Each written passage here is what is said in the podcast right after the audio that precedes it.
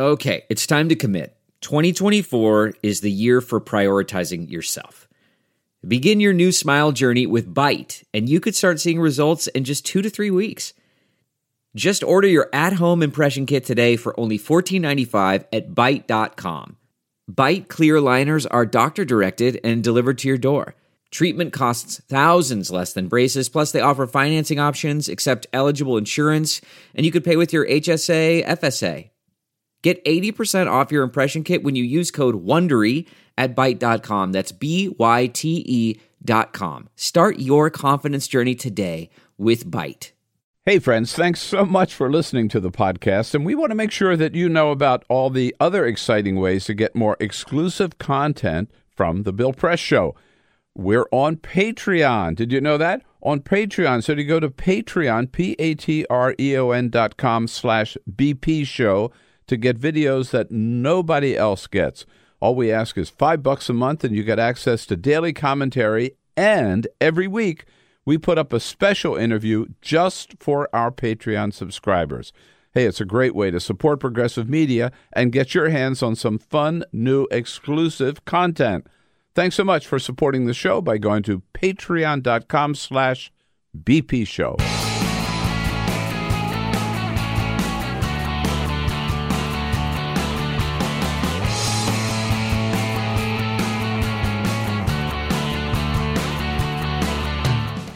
everything you need to fight the Trump administration. This is The Bill Press Show, live at youtube.com slash The Bill Press Show. Well, we're not going to shut down the government this week, say Republicans. We're going to wait two more weeks to do it. How cynical can you get? Hello, everybody. What do you say? It is a big Tuesday. Tuesday, December 4, and here we are together again. Great to see you. Great to be with you. Great to hang out with you for the next two hours to take a look at the news of the day every way we can uh, and to slice it and dice it and give you a chance to comment on what it all means to you. Wherever it's happening here in Washington, D.C., which is where we start out, our little studio here on Capitol Hill. Uh, just down the street from the United States Capitol building, the Library of Congress, the Supreme Court, all we could reach out and touch them almost. Uh, we bring you the news of the day from Washington, from around the country, and around the globe uh, uh, with the help of our expert guests and also with your help as well. Uh, things uh, slowing down this week to um, pay honor and tribute to the 41st President of the United States. Uh, but still, things didn't exactly stop in their tracks. It certainly didn't stop Donald Trump from tweeting a lot of ugly stuff yesterday. Uh, somebody forgot to tell him that uh, you're supposed to hit the pause button this week, I guess. Whatever.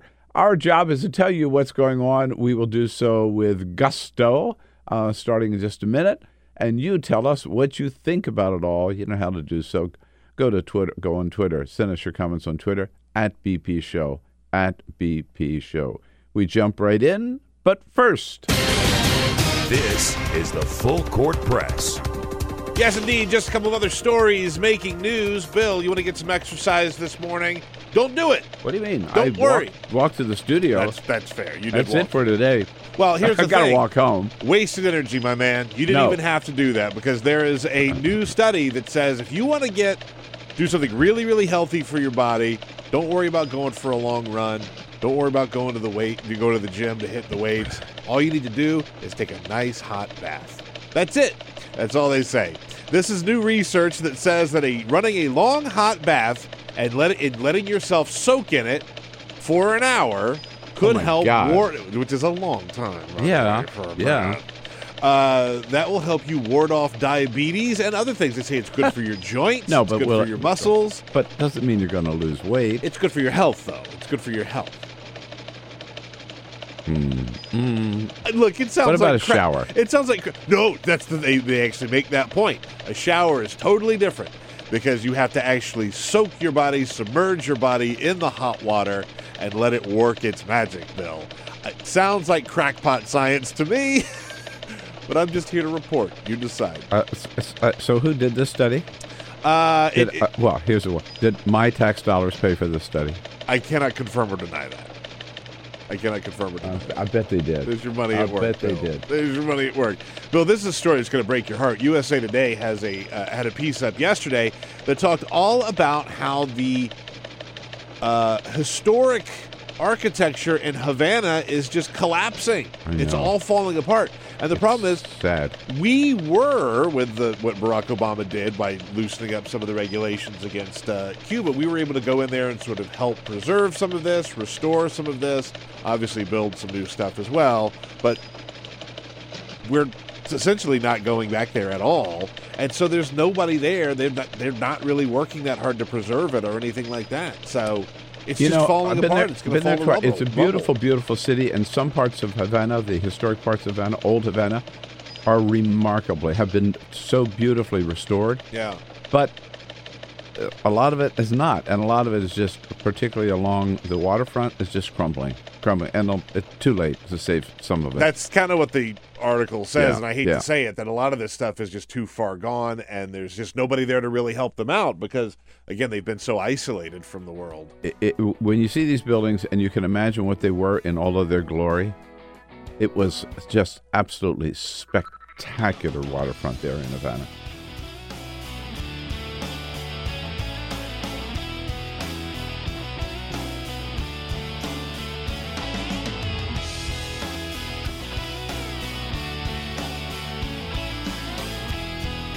This is the Bill Press Show. Hey, hey, hey, what do you say? Uh, in memory and in honor of President George H.W. Bush, this was supposed to be a kinder, gentler week in Washington, but somebody forgot to tell Donald Trump. he was tweeting away like mad yesterday, some pretty ugly stuff. What do you say, everybody? Here we go on a Tuesday, Tuesday, December 4. It is the Bill Press Show coming to you live from Washington, D.C. As always, our nation's capital, of course, and our show from Washington, as always, uh, and reaching out to you all across this great land of ours, wherever you happen to be here in the United States of America. Actually, not just here, but around the country, around the globe. Uh, we're coming to you online, on the radio, and on television with all the news of the day. Good to see you today. Thank you for joining us. The Bill Press Show online on YouTube, youtube.com slash The Bill Press Show. The Bill Press Show on the radio statewide in Indiana, on Indiana Talks, and uh, in Chicago and the greater Chicago area. Hello, hello, Chicago on WCPT. And on television nationwide, all the way from San Diego to Kennebunkport, Maine, here we are on Free Speech TV. Hello, hello, hello. Great to see you. Big stories we're covering today. Yes, indeed. Donald Trump on another tweet storm yesterday, lashing out at Michael Cohen and Robert Mueller and praising um, Roger Stone. Uh, we'll tell you uh, the contrast between those. Uh, Donald Trump also, uh, Republicans also rather, uh, deciding that it would not be appropriate to shut down the government this week. And so rather than say, we just won't do it at all, let's say, no, no, no, we're going to delay it for two weeks and then we'll probably shut it down. They say they will if Donald Trump doesn't get his money for the wall.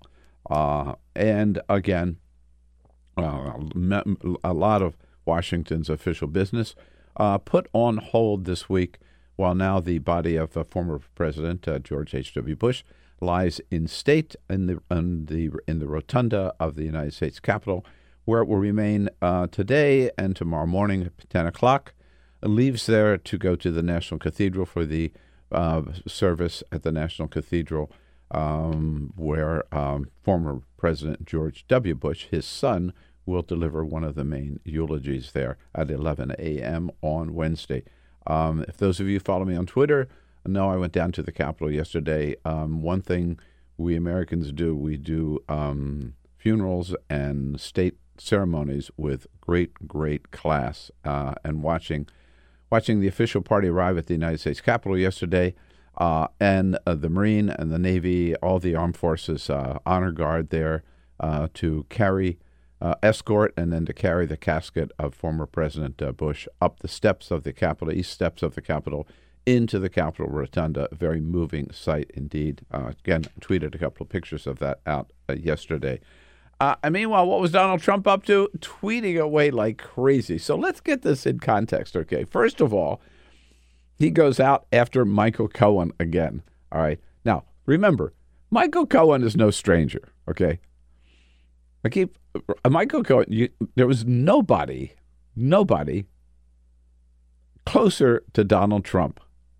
Mm, maybe his son, but I doubt it, because Michael Cohen, like, I'm right here, right, right out that door. You reach out that door. That's where Michael Cohen sat, right outside of Donald Trump's office, as his personal business, whatever attorney for 12 years, involved in everything Donald Trump was doing, fixing things for him, getting him out of trouble, taking care of all kinds of private stuff and public stuff, and a lot of the private stuff, as we know now. I mean, how close does he have to be when Donald Trump's having an affair and he tells Michael Cohen, hey, you got to pay off this babe so she doesn't talk about our affair. So give her $130,000. That's the kind of relationship they had. Um, but now Michael Cohen, who is under investigation for um, financial hanky panky, if you will, and also charged now with lying for Congress, which he has pleaded guilty to. Uh, Michael Cohen sees the end of the road. He sees that all this time that he spent with Donald Trump is not helping him at all. In fact, basically, it's destroyed his career. So Michael Cohen has decided he's just going to man up, admit his admit his crimes, serve his time, and then try to rebuild his career. That's that, that that's he's not going to fight it because he knows he can't fight it.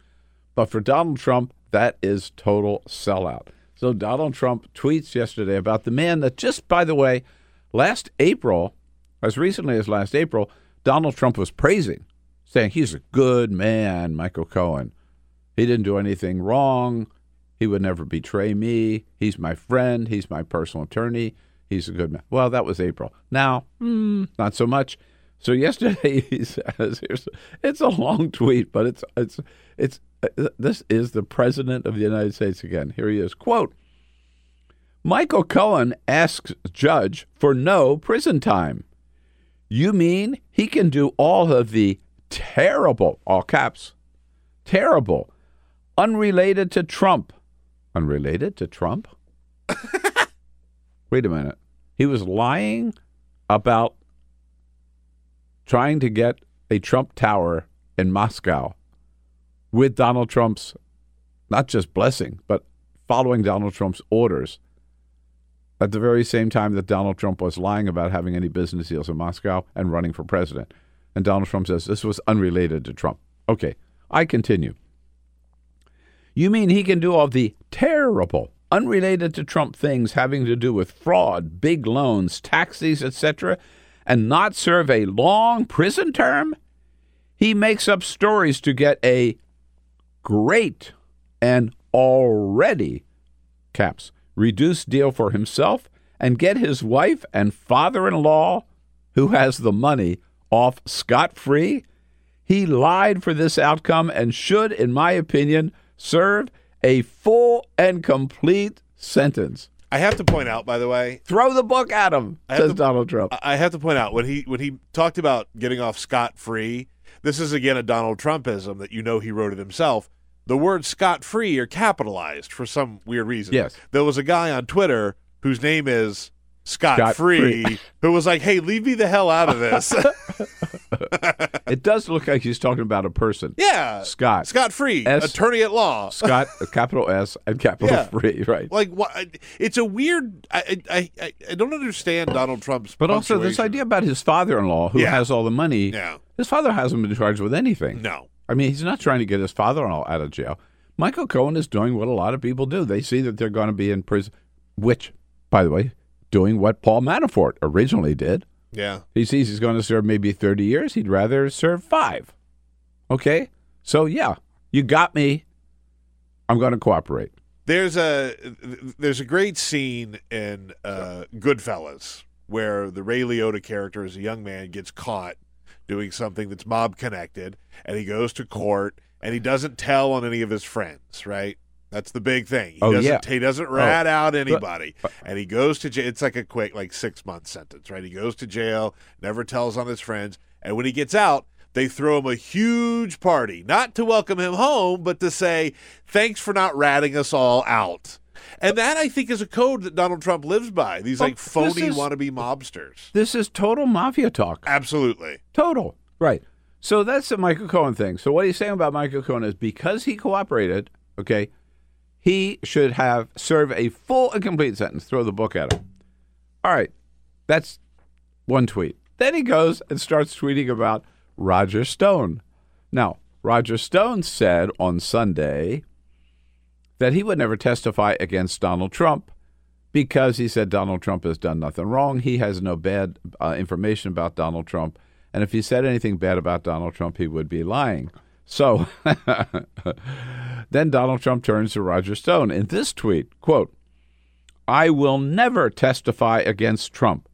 This statement was recently made by Roger Stone, essentially stating that he will not be forced by a rogue and out of control prosecutor to make up lies and stories about President Trump. Nice to know that some people still have guts. right. Now, that's not Again, exactly this is mafia stuff. this, is, mafia total stuff. mafia stuff. So what Donald Trump is saying, if you cooperate with Robert Mueller, you're a you're you're a creep, right? You deserve everything. If you don't cooperate with Robert Mueller, you got guts, baby. Now let's put this in context too. Last week, when Paul Manafort, who had agreed to cooperate, turns out his idea of cooperating was continue to lie to Robert Mueller, and Robert Mueller said basically, busted, you broke your plea deal. Now, whatever deal you made is no longer operative since you've been lying to us. Then, what did Donald Trump do? He came out, praised Robert, uh, uh, praised Paul Manafort, and suggested he might even pardon Paul Manafort, pardon him for not cooperating with Robert Mueller. So we got this series of tweets now by three people who are really right in the middle of the Mueller investigation. Paul Manafort, Michael Cohen, Roger Stone, one of whom is cooperating still. Michael Cohen also cooperating with the New York uh, federal attorney, and Donald Trump wants him to have to serve his full and complete sentence. Two of them, one already charged who had agreed to cooperate but broke the deal, Paul Manafort. Roger Stone, not yet charged but could be. And those two, Donald Trump is praising as heroes and guts and promising to pardon them. Here's my question. Okay, this is a federal criminal investigation conducted by the FBI, part of the Justice Department, into alleged criminal activity on the part of the United States. And the president is praising two of the key witnesses and attacking one of the others and telling, in a sense, anybody who's charged by Mueller not to cooperate with Robert Mueller? Don't tell me that is not obstruction of justice.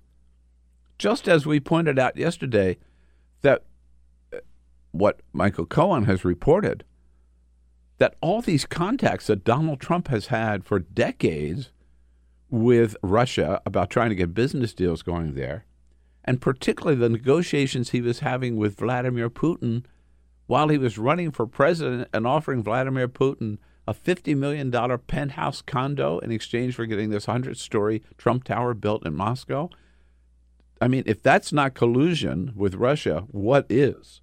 And if this series of tweets about Paul Manafort and promises of clemency and a pardon for Paul Manafort and Roger and Roger Stone, and then attacking Michael Cohen for cooperating uh, with Robert Mueller. If that's not obstruction of justice, I don't know what is. It is just unbelievable. By the way, in light of that, CNN reports, and maybe this is what we're seeing.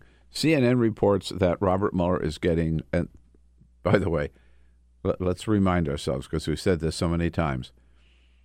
None of us really know what Robert Mueller is doing, okay? the famous thing anybody who knows isn't saying, and anybody who does talk doesn't know, right? But um, there are several sources today, one of them being CNN's reporting that Robert Mueller is in the end game here, that he is closing in. He's been working from the outside in, from the outside, starting with these Russians that he named who were involved in the in the hacking and moving in, in, in, closer, closer to Donald Trump. Uh, there are some court filings due today, which may be delayed because of the Bush funeral, but court filings today on um, expected on Michael Flynn, and court filings on Friday expected on um, Paul Manafort. Uh, and so we could see some, according to CNN, we could see the beginning of the end game of Robert Mueller soon. And they are saying it is not looking good for Donald Trump. There's more and more serious stuff coming out related to the president himself, again, starting at the outside and moving in. We'll see how that shakes down during the week. But you get the sense, don't you, that Donald Trump senses Mueller's closing in too. Yeah, well, this you makes know? you wonder, right? With the appointment of Matt Whitaker, who now is, is, sort of a direct line between the Mueller investigation and, and you Donald know he's Trump, telling Trump everything that's going on. You have to wonder if maybe Trump learned something that made him sort of pop off on Mueller, Cohen, Stone, everybody in the last couple of days because he's been very, shall we say, uh, touchy about the whole subject. Right, recently. right. You know, we we mentioned recently that we haven't heard as much certainly as we used to uh, from Rudy Giuliani, uh, and you kind of wonder, well, he resurfaced yesterday uh, accusing Robert Mueller of trying to flip witnesses or offer deals to witnesses and everything. And um, Judge uh, Andrew Napolitano, Fox's legal uh, beagle there, um, whom we don't always agree with, but once in a while he gets he gets it right. You know? Every once in a while, yeah. Uh, and uh, I think every once in a while his legal expertise wins out over his political bias being on Fox. Rudy's been very effective at persuading the public that the indictment or impeachment of Donald Trump is untenable. That doesn't persuade a judge or a jury, but that does persuade uh, the public, and that's what Rudy's been spending his time doing. You he know, knows that the techniques that he's blasting are the same techniques he used when he was the chief federal prosecutor. Well, maybe here. that's why he's so good at blasting it. Yes, because he knows how to do it. Uh, it makes a good point. That's that's Rudy's job. Rudy's job is not to be a lawyer. Rudy's job is to be a good talker on television, and and to and and to try to pers- to shape public opinion that Mueller is doing everything wrong and Donald Trump has done nothing wrong. That's why Rudy was hired. Uh, but in terms of when he criticizes, uh, Napolitano's right. When he criticizes what Mueller is doing, it's exactly what Rudy did. What any prosecutor does what any federal prosecutor and, and U.S. attorney does in that particular in that particular role. Um, so um, um, one one related story also is that uh, former FBI Director James Comey will be testifying uh, in front of Congress this week. Um, the Republicans wanted him to testify in private, uh, so they could twist whatever he says and say, uh, "This is what Comey told us." Comey really pushed to be able to testify in public. Uh, he finally compromised, and he will testify Friday in front of again a Republican-led committee. Um, the Republicans want, want, want one last shot at him before they lose control of the House, um, and so the compromise is that he will testify privately, but the transcript will be released publicly after the Republicans redact anything yeah. they want out of the transcript. So it's not a complete victory here for uh, James Comey. His attorney, David Kel- uh, Kelley, was on uh, MSNBC with Ari Melber last night uh, and pointed out that they're, they're, they've put some language in there to try to prevent what they expect is the Republicans will try to twist everything he says into making it bad uh, for Comey and good for Donald Trump. Do you expect any big news to come out of Friday? I think if there's big news that comes out on Friday, it's because it would be that the Republicans have tried to go ahead and twist things and get ahead of the eight ball. And, and what we've done is is set up some conditions that interview to, to really try to prevent that. Yeah, let's hope so. We'll see how that uh, we'll see how that plays out. You know, one story that we um, that happened over the weekend. and we did not get to yesterday, but it really, and it's related to all of this. Uh, there was a very, very important uh, vote in the United States Senate on Friday, last Friday, that didn't get as much attention as it should by a very lopsided vote of 63 to 37. The Senate voted to bring to the floor a measure which would limit presidential war powers in Yemen. This war in Yemen is really, really bad news. It's a Saudi war, a, a brutal Saudi war, tens of thousands of civilians killed by Saudi bombing. And they're doing this bombing with weapons that they bought from the United States and with the help of the United States, the support of the United States. Uh, it's a brutal, brutal carnage there in Yemen.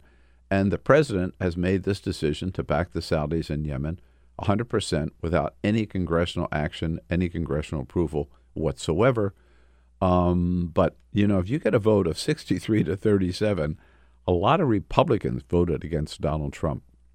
And that is on, on that Friday, the Friday after the midterm elections. You got to ask why.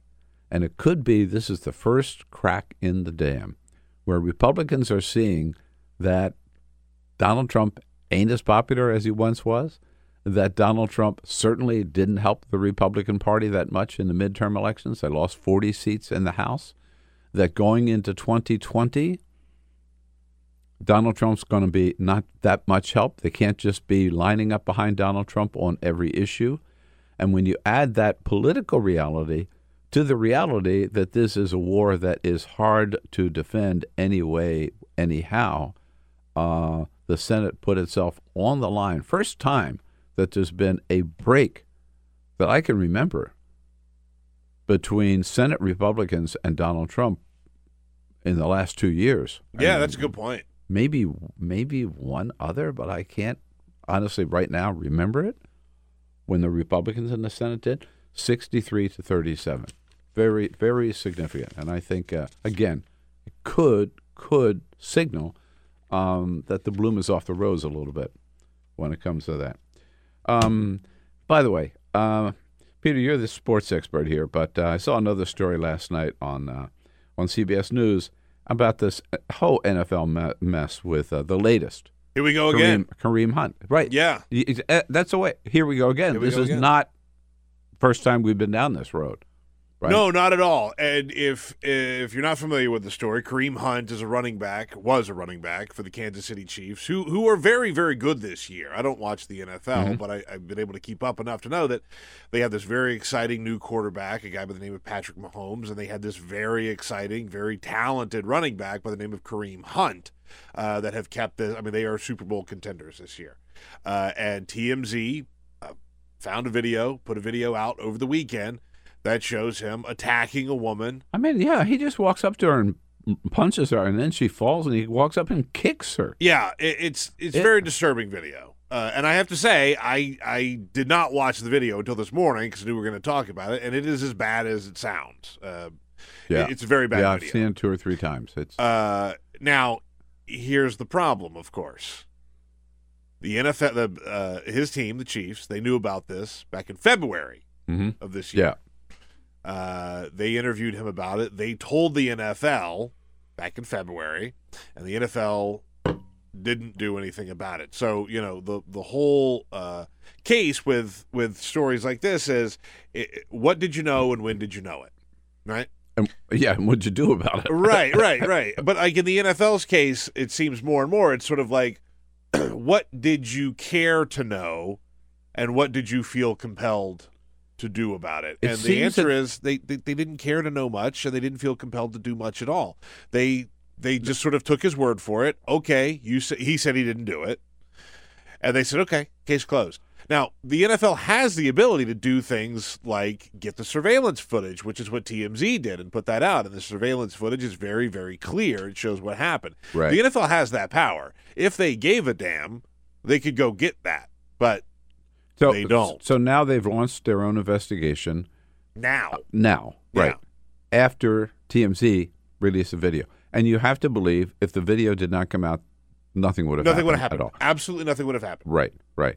And their so their MO is okay, we know about this. Let's just sit on it and stay quiet and hope that nothing comes out and hope that nobody else finds out about it. Th- right? it- this is the same exact Isn't thing this like the that right- happened with Ray Rice. Ray Rice, It's the same four years exact ago. thing. Yeah. This this story had been kicking around for a while. Uh, Ray Rice was asked about it. He denied it. The NFL didn't look into it. They had the power to look into it. They did not look into it. And and it was TMZ last time with Ray Rice. Uh, CBS reported last night there have been 27 incidents of domestic abuse with NFL players since Ray Rice. Uh, our good friend Christine Brennan, uh, sports commentator, does, uh, you see her a lot on CNN and USA Today, um, talked last night, first of all, about uh, over the weekend about uh, Kareem Hunt, what a real star he is. Kareem Hunt was on the cover of Sports Illustrated. I mean, he really just exploded in a very positive way on, on, the, on the NFL last year in his rookie season, and he's kept it going with Kansas City this year.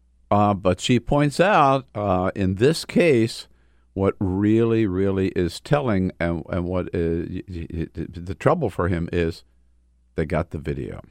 If we're learning one thing from these stories, Ray Rice four years ago and now Kareem Hunt today, it is the incredible power of seeing it, seeing a man hit a woman. Yeah, it is a very, very disturbing video. And by the way, she is hundred percent correct because right here in Washington D.C., they ha- their running back Adrian Peterson, he was accused of uh, violently beating his children, Mhm. uh, but there's no video of that, so he's able to play football again.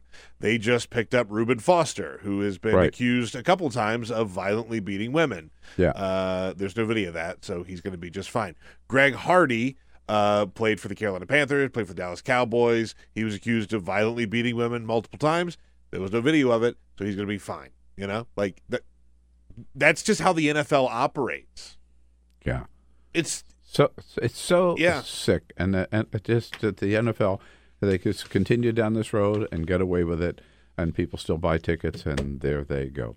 Uh, take a quick break. When we come back, Leah Askarinam join Leah Scarin, uh, Askarinam joins us from Inside Elections. When I want to take a look at not just what happened in the midterms, but where we go from here and what are some of the lessons we learned. And plus, we've got a little um, one congressional seat Still undecided down in North Carolina. What's up with those charges of voter fraud? Quick break. We'll be right back with this Tuesday edition of the Bill Press Show. Follow us on Twitter at BP Show. This is The Bill Press Show. Here you go on a Tuesday, December 4. Hello, everybody. Great to have you with us today. The Bill Press Show coming to you live from Washington, D.C., as always. And thank you so much for joining us. And you know, um, you can see that I am lucky this morning. Those of you watching on television or online, those of you in the radio can probably feel it. Uh, and that is wearing this beautiful scarf. You know, uh, let's be honest. You see a lot of people wearing scarves when it's cold weather, and some of them are the ugliest got the ugliest sorry scarves that you've ever seen. Uh, not this one. This is a hand woven beautiful scarf by my wife Carol Press. They are abs- each one each one hand woven, each one a work of art. Uh, they're in rayon chenille like this one, uh, beautiful blue with a little black uh, plaid there on it, uh, or in bamboo. The bamboo are kind of running out, so if you're interested in bamboo, and there it goes, so soft and beautiful as well. You got to hurry on that one. But anyhow, you can't do better than a beautiful hand woven scarf for yourself or someone you love this holiday season. Go to our website, billpressshow.com, and check on, just follow the link to Carol Press Scarves. You can see all the designs, all the colors, all the options, and uh, do yourself a favor and someone you love a favor for this holiday, and then you will be wearing the most beautiful scarf you'll see anywhere. Uh, joining us, Leah Askarinam is with Inside Elections with lots of political stuff to talk about still going on. Hi, Leah. It's nice to see you. Hi, good to see Thanks you. Thanks for coming in. Uh, and uh, we uh, want to check up on comments here because we've been at it for a little while. Stirring up the dust, Peter. Yes, indeed. We're on Twitter at BP Show, at BP Show. On your comments about Rudy Giuliani, Luna says Rudy Giuliani is a genius. He influenced political opinion right into winning the House for Democrats. uh, our buddy Romaine. Thank you, Rudy. Yeah, our buddy Romaine in Chicago says, Bill, I still don't trust James Comey. No matter what, he knew that Trump was under investigation and never said anything. I don't care if he thought Hillary would win uh, what he did was irresponsible and disrespectful. History will judge him harshly. So, still no fans of James Comey out there. Uh, yep. Amen. Amen. Let's not make James Comey a saint. I still, he's one of the principal reasons Hillary did not win. Yeah. Uh, Holly Tooker says, "How can the Russia investigation end when Donald Trump keeps committing crimes?" That's a good question. Yeah. Uh, and we just finished talking about Kareem Hunt, the running back, former running back for the Kansas City Chiefs, who was fired after video surfaced of him uh, beating a woman. Uh, Mitch says, How many players? You talked about how there were 27 different instances of abuse since Ray Rice four years ago. Mitch says, How many players have done something like this that we still don't know about? And Robbie says, More importantly, there's all kinds of video evidence of. Colin Kaepernick taking a knee, so of course he's not able to get back into the league. Yes, of course, we talked about how important the video is. Colin Kaepernick still not playing with the team. Last night, Mark Sanchez, who hadn't played since 2016, played for the Washington football team. If you have a comment on any topic at any time, you can find us on Twitter at BP Show. Yeah, who's the name of the guy that the Redskins picked up last week when the 49ers dropped him? Uh, Reuben Foster. Yeah. Yeah, so Reuben Reuben Foster Foster. got a job. Colin Kaepernick still can't get one. Yeah. Yeah. Says a lot. Thanks, Peter. So, Leah, uh, you and I, we talked about so much uh, during the midterms about the midterms. I haven't seen you since the midterms are over. I know you've been in once with Igor. Volsky, but not with me. So, what, what's your take overall on uh, the impact of the midterms? What happened? Yeah, well, um, I think Democrats went to the polls in you know record numbers, and uh, but we also saw that it was a referendum on the president, probably more than it was a referendum on Rudy Giuliani, in my opinion. But um, I think it was a Democratic wave. Democrats picked up at least 40 seats. We're still waiting to see what happens in North Carolina.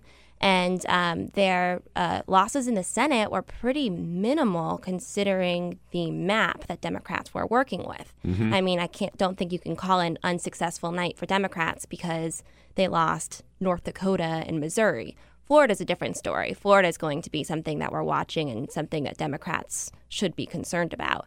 But I think it was a good night overall for Democrats. Right.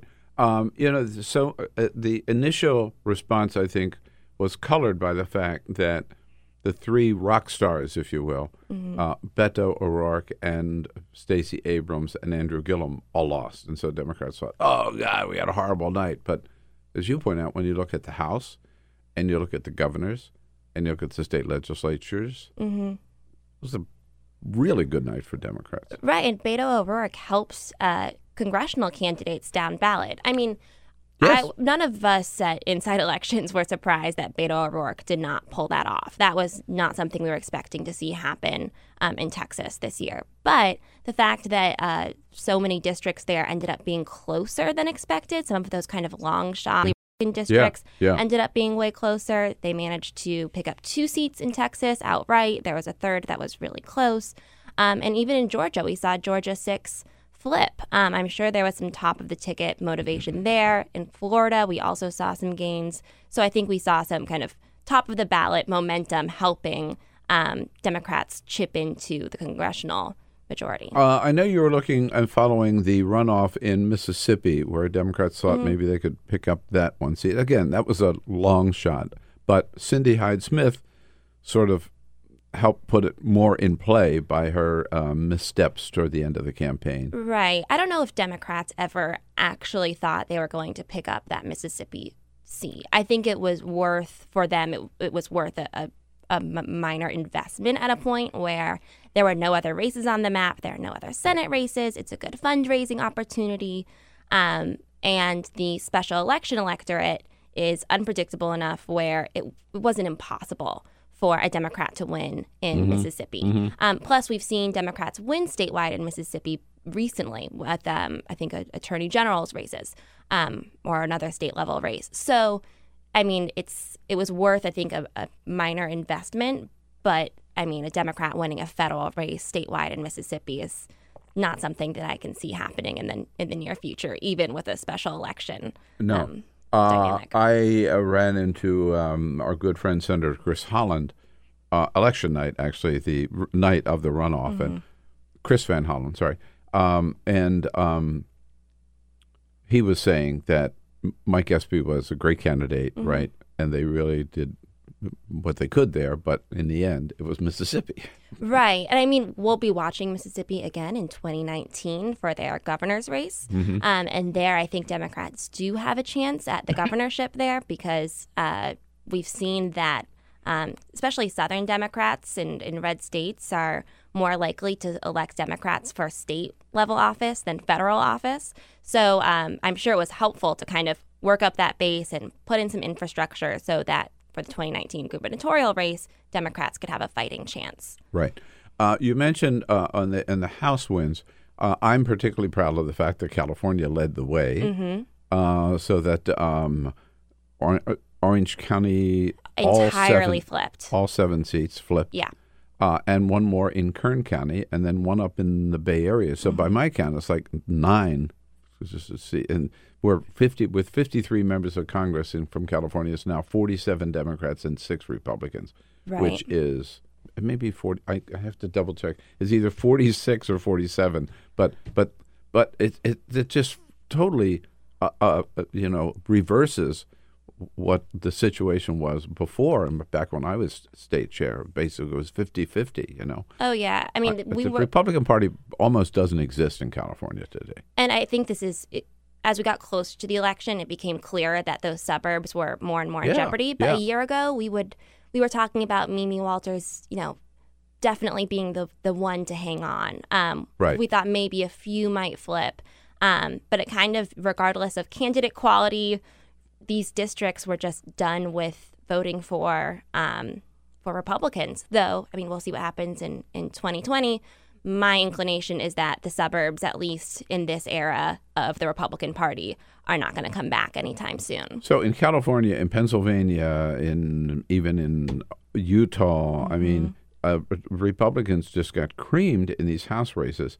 And uh, there's an interesting Jonathan Martin story. I'm sure you saw it in the New York Times yesterday, saying um, that Republicans don't yet seem to have uh, taken stock of what happened or have any idea or even talking about it. You know, um, and and Paul Ryan showed that when his comments the end of last week about his comments about California was basically, oh, this was all fraud, right? That Right. they they do something in California called ballot harvesting. Well, actually, we call that counting every vote. you know? Right. Well, and it, that's not actually what they're doing is ballot harvesting. That's something that we can talk about in, in North Carolina. Yeah, But right. At that yeah, they were not ballot harvesting. No, they're not. they I mean, were- at least there's no were- evidence. Th- Yeah. Um, but at that same time, I mean, talk, he accused them of ballot harvesting. Is Exactly. my point. Where in fact, what happened in California was there were absentee ballots that came in, a lot of military ballots. It took a few days to count them. Right. But at that same event where Paul Ryan made those comments, he also acknowledged that Democrats, I mean, that Republicans' biggest liability was the suburbs. Um, and if you talk to Republicans who are not necessarily public facing, I think most of them agree that this was a, a Democratic wave. Yeah, but I mean, this the remember in 2012 when they did the big autopsy report. Mm-hmm. What happened? How did we get shellacked? Here, the Republicans don't seem to accept what happened yet. Well, I think they're relying on Trump's base. I mean, Trump's base did show up um, in places where Trump's base was big enough to kind of sway the election. So um, if you're relying on that base, I think we'll see 2020. I think we'll see massive turnout from from both sides of the aisle, and you'll continue to see Trump supporters turn out. But you'll also see this new Democratic coalition coming together of suburban voters, in addition to No, you know turnout was, young and turnout was huge Mm-hmm. across the board, really, and I think the one deciding factor for Democrats in race after race after race. So what's going on in Car where there is ballot harvesting evidence Maybe, evidence of it? It looks like uh, is this one seat in North Carolina. So tell us what what they're investigating, where what the status of it is right now. yeah, I mean, that's kind of the big question. So, North Carolina, there were three uh, Democratic targets there. um, and uh, they failed to pick up all three of those. Mm-hmm. That said, it was uh, what they call a blue moon election. There were no statewide races on the ballot in North Carolina this year, um, which could have affected turnout. Democrats believe that um, they benefit from having high turnout elections. Yeah. So that's Yeah. kind of some of the backstory, plus the fact that uh, federal courts had actually thrown out the congressional map for Mhm. North Carolina um, ahead of the election, but decided to go ahead and use it for 2018 because it would have been too much of a disturbance to um, re implement a new map so close to the elections. So that's kind of the backstory. Um, the ninth district race includes parts of the Charlotte suburbs, and uh, Democrats had a star candidate there, Dan McCready, um, a veteran um, who um, did not have a, a career in politics, who Democrats and Republicans alike agree that he was one of the, the strongest candidates in the country.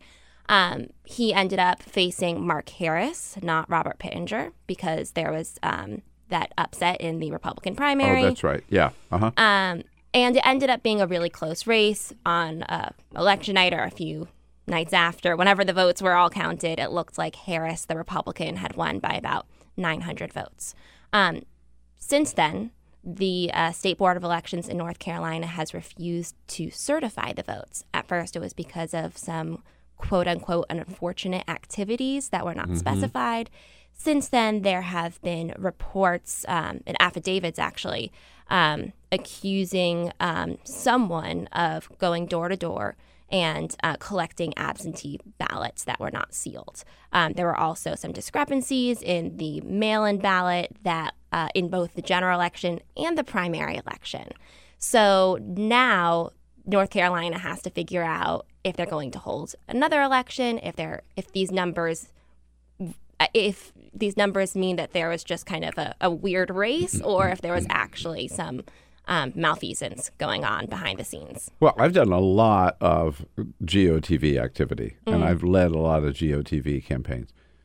Never, never, never do I remember anything like what they what I read happened in North Carolina. Yeah. where they sent people out door to door, knock on the door.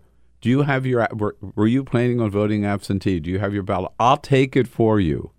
I mean, that is just outright voter fraud. Well, and right? we- and that, what you don't know what happened to that ballot. Was it even turned in? Was it properly marked?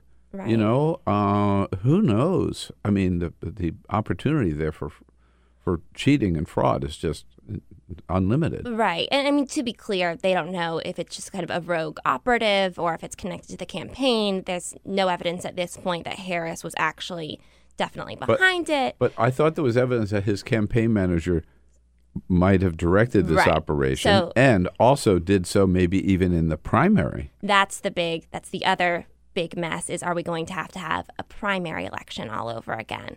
So part of the question is once the Democrats have the House majority in January, do they seat Mark Harris or do they leave it as a, a vacancy? Um, do the courts get involved? Um, I have a feeling we'll have a, a special election at some point. Um, but It looks like the only way to say. resolve it is to have a whole brand new election, maybe primary and general, right? That seems to be kind of the consensus at this point, but I mean, there's still so much work to be done. The courts are still going to probably get involved, and we haven't heard a final decision from the North Carolina State Board of Elections yet. um, so I guess Donald Trump has come out and condemned uh, this voter fraud in North Carolina, hasn't he? Um, if it happened, maybe while I was waiting to come back here, did I miss something? Did I miss it? Of all the tweets yesterday, Peter, did we miss the tweet, the one where Donald Trump condemned the voter fraud in North Uh, Carolina? yeah, I'm sure we must have missed it. Yeah. Yeah, it was- It's a lot of news happening, a lot of tweets right. to read. Yeah, we'll catch uh, catch up with that. Meanwhile, there are games being played also in Wisconsin, of all places, um, and there the Republicans who lost the governorship, of course, with Tony Evers, the new governor, coming in.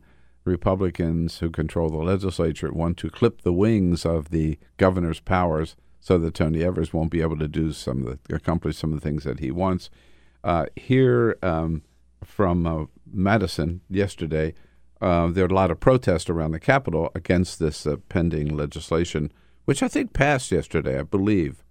Um, And- yeah, it's it now goes to uh, Scott Walker. Oh, Scott Walker. who will, in a very, very, very, very petty move, almost certainly sign this into law, just because he lost. It'll be a tough decision for Oh, him. I'm don't you sure think? he's gonna I'm really sure he'll have struggle to- with it. Yeah, exactly. One of the protesters in Madison kind of indicating what this was all about. It's going to make it much more difficult in trying to um, push forward his own agenda. Yeah, uh, uh, but You know, this reminds me of what this is. It's exactly what happened in North Carolina a couple of years ago. Yep, in 2016. Yeah. And uh, when they elected Roy Cooper by a Mhm. pretty narrow margin, um, you saw there were majorities in the state house that were able to curb some of his power. right. Yeah. Uh, but the I bel didn't didn't Democrat won't the House or the Senate rather in Wisconsin be Democratic in the new year? I I've lost track of that now. Um, I'm not sure. I was just don't wondering whether So- Democrats could reverse this once Right, I mean- they get power in the new year. I they mean, might have the shifted legislature. to the yeah. Republican majority there. Um, I know that in North Carolina, actually, they've uh, gotten rid of both the supermajority in the state house and in the state Mhm. senate. Um, so that gives North Carolina a little bit more wiggle room there. But, But so Wisconsin was was a big pickup in terms of the governor's races. Mhm. But overall, we we focused so much on the House and the Senate. Um, Democrats picked up seven governorships, important some in, in some very important states and very important parts of the country. Kansas. Yeah. Like Democrats have won a statewide race in Kansas. And I mean, when people point to, you know, Donald Trump saved these these senators or his he had a huge influence in in the Senate races, I always point right back to Kansas because he did have a rally for Chris Kobach there. And yet the Democratic candidate, Laura Kelly, still won. I think there that's kind of proof that there's a, a real limit to Trump's influence. Sure, it's, it's sure. been overblown. Look at. Michigan as well. hmm Michigan as well, and um, I think we'll continue to see Michigan be kind of a battleground state into 2020. So um, I think it's a, a kind of preview of, of what Democrats' path to victory could look like. You know, the thing about Kansas that's been so interesting to me uh, is Kansas has been a little bit ahead of the country in terms of Republican policies by a couple of years, right? This whole all the tax cut stuff that happened uh, here on a national level, they did that in Kansas, and it nearly ruined the state. And so I think there's Thank a lot you, of Sam Brownback. Sam Brownback. I think there's a lot of buyer's remorse uh, in Kansas, and I think we might start seeing that on a national level here pretty quickly. Well, and that's was one of the openings for the House um, in Kansas. Kansas two was competitive. Democrats didn't quite get there, but the opening was Sam Brownback kind of has left a, a stain on on the Republican Party in in Kansas, and that's affected now the governor's race. And we saw at least one house. We saw one House race go to Democrats there in the third district. Uh, so you uh, and your colleagues at Inside Elections, I mean, this is your this is your gig, right? I mean, this is your work. My is whole looking at job. the political landscape. Uh, when you look at the political landscape in America today, uh, as a result of the midterms, it really has dramatically changed, hasn't it? Think about Arizona now as a Democratic center. Nevada is a blue state, Yeah, right? In I mean, terms of uh, elected officials, right? I think so. I mean, I think we're seeing. I think we had And how close in Texas and how close in Florida. Well, and the fact that there were gains in the congressional level and the House level Yeah, in, in yeah. those places.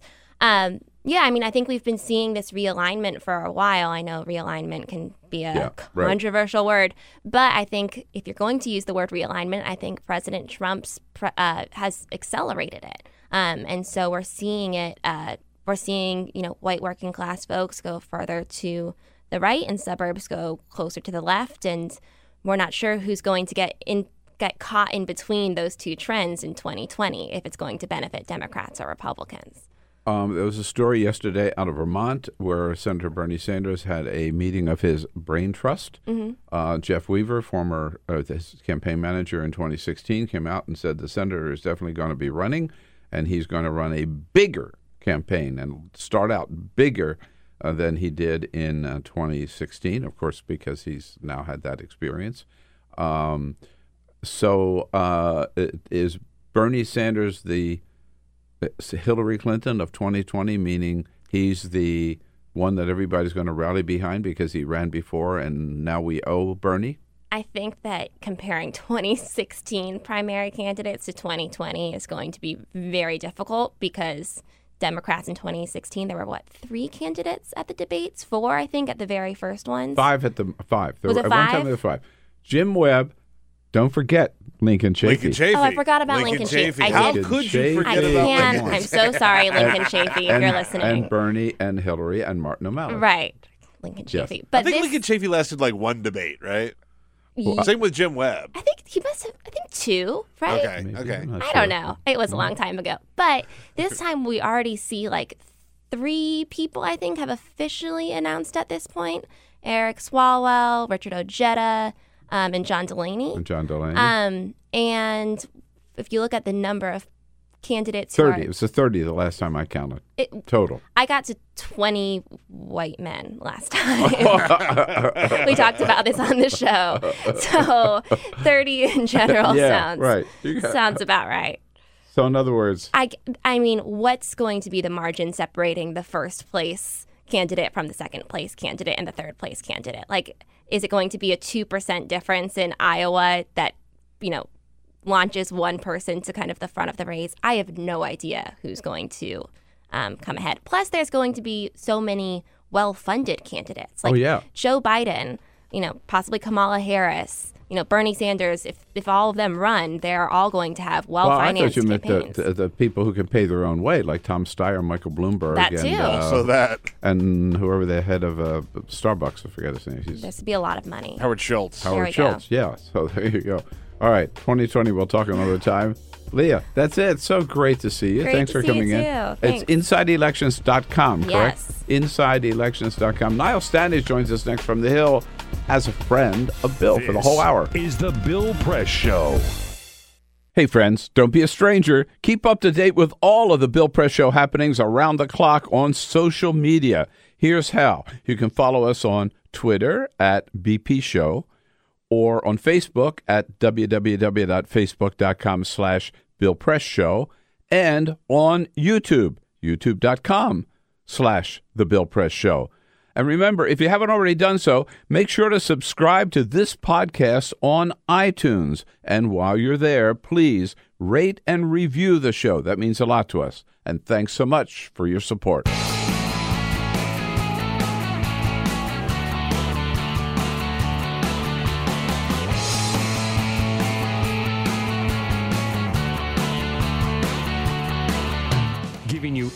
Everything you need to fight the Trump administration. This is The Bill Press Show. Live at youtube.com slash The Bill Press Show. Yes, indeed, we're not going to shut the government down this week. Republicans said yesterday. We're still going to do it. We're just going to wait a couple of weeks. We're going to wait till Christmas to shut it down. What do you say? Hello, everybody. Great to see you. Here we go. It is the Bill Press Show, live from our nation's capital, Washington, D.C., with all the news of the day. Uh, things have uh, a little slower this week. Uh, uh, the pause button in many fronts, on on many fronts rather, uh, in um, memory and honor of former President George H. W. Bush. Uh, but still, um, things go on, and Donald Trump hasn't stopped tweeting. That's for sure. So we'll bring you up to date on all the latest news here from Washington D.C., around the country, and around the globe. Uh, and look forward to getting your comments on Twitter at BP Show. Uh, joining us here in studio is a friend of Bill for this hour, our good friend, columnist for The Hill. I should say, a fellow columnist for The Hill, although he appears a little more frequently than I do. Niall Stanage. Hello, Niall. It's good to see you, sir. Good to be here, Bill. How are you? Everything's good. Good. Yeah. And uh, these are interesting times, as always, right? You know. Absolutely. Much to keep us occupied. So the big question is, I mean, with I mean, we just very quickly because we have a whole hour here to talk. But you know, Donald Trump was so busy campaigning right during the midterms and and running off and doing two or three rallies a day sometimes.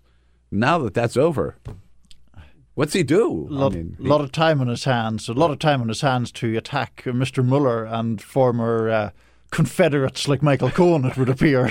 So Yeah. we, that seems to be one of the main focuses of his attention right now. Yeah, I think that's a, yeah, the, the, another tweet storm uh, yesterday, and I noticed on in the entire schedule yesterday, he had one meeting, a meeting with uh, Ben Carson, Yes, and I believe I believe today had- he's he's got the signing of one Yeah, bill, which is closed to the press, and that's the only thing on the signing public schedule. like one bill.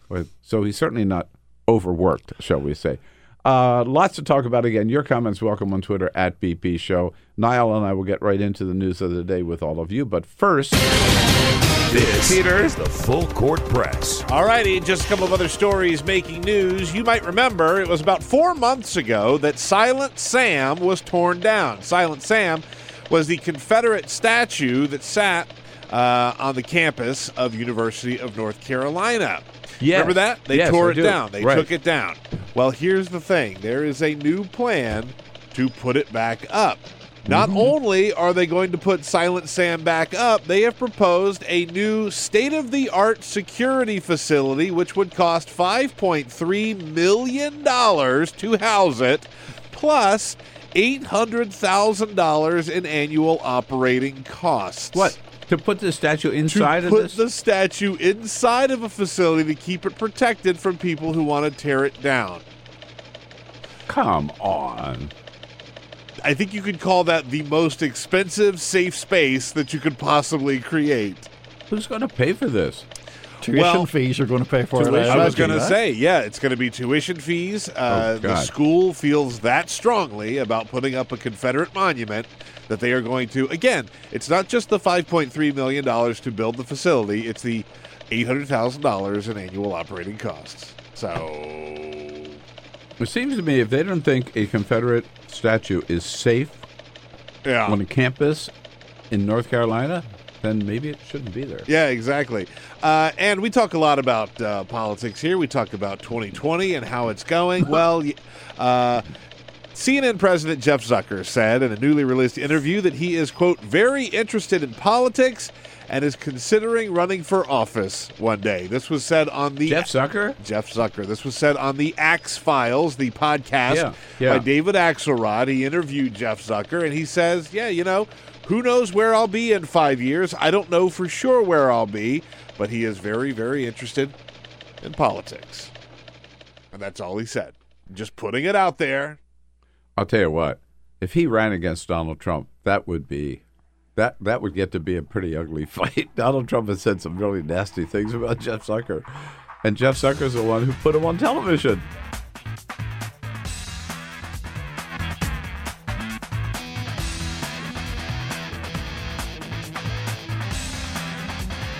This is the Bill Press Show. Well, this was supposed to be a kinder, gentler week in Washington, D.C., but uh, somebody forgot to tell Donald Trump about that. What do you say? Hello, everybody. If you saw his tweet storm yesterday, you know what I mean. It is the Bill Press Show on this Tuesday, December 4, 2018. Uh, welcome to the program, and thank you for joining us as we reach out to you coast to coast, in fact, all around the globe, online, on the radio, and on television with the Bill Press Show. Uh, lots and lots to talk about. You join the conversation at any time by sending sending us your comments on Twitter uh, at BP Show.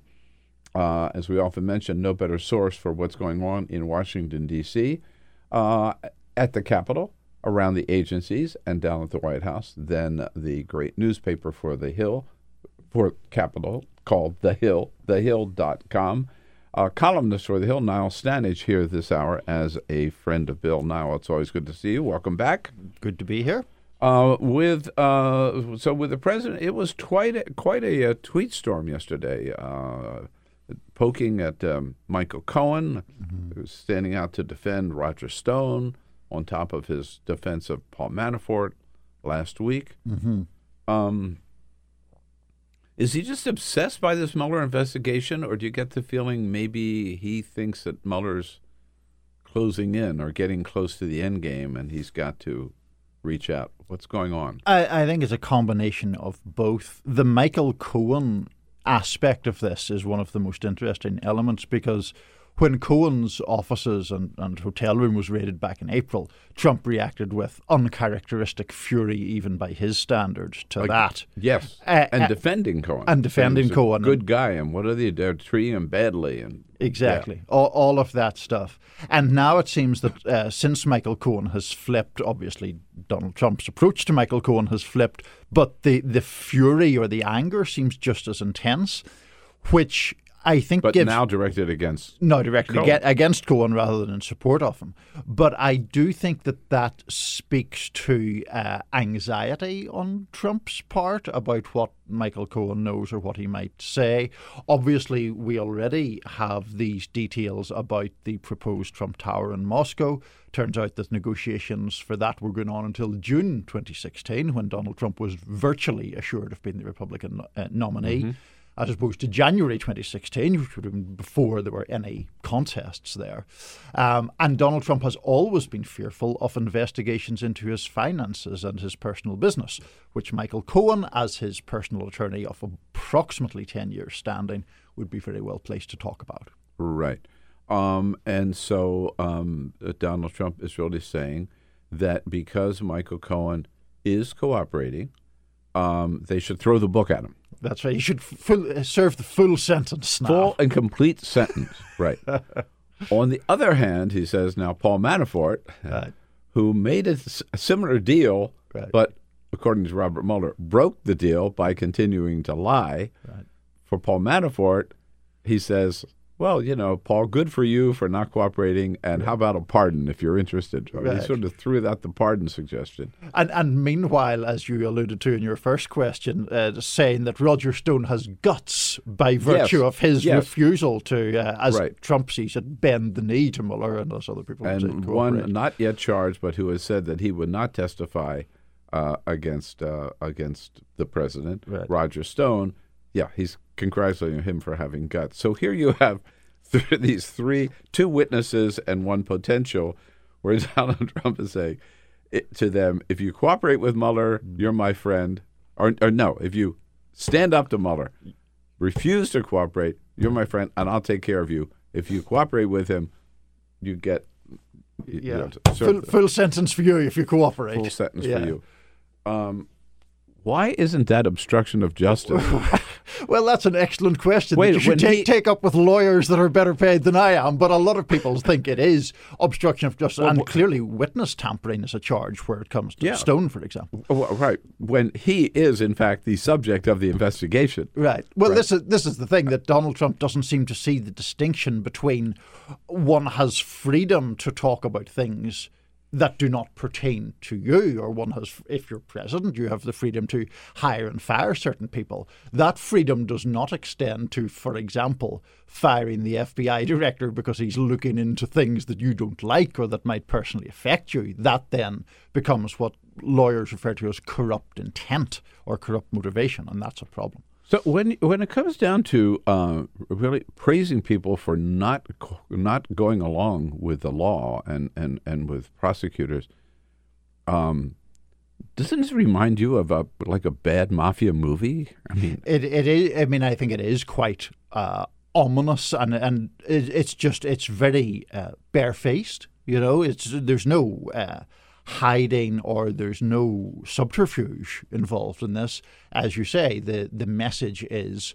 Uh, don't cooperate with Mueller, and I will take care of you. At least by implication, that's the message.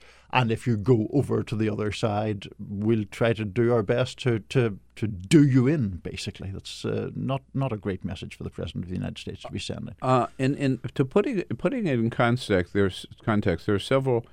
Uh, so we don't know. Not everything that was scheduled to happen this week is happening this week um, because of the timeout, if you will, um, for the services uh, in memory of uh, former President uh, George H. W. Bush. But there were f- court filings expected today on um, Paul Manafort, and some court filings expected today on um, James Comey. Uh, no, I'm sorry. Mi- Um, no, Fl- it's Michael Flynn Mm. today, I think, and Manafort on Friday. Mm. Sorry.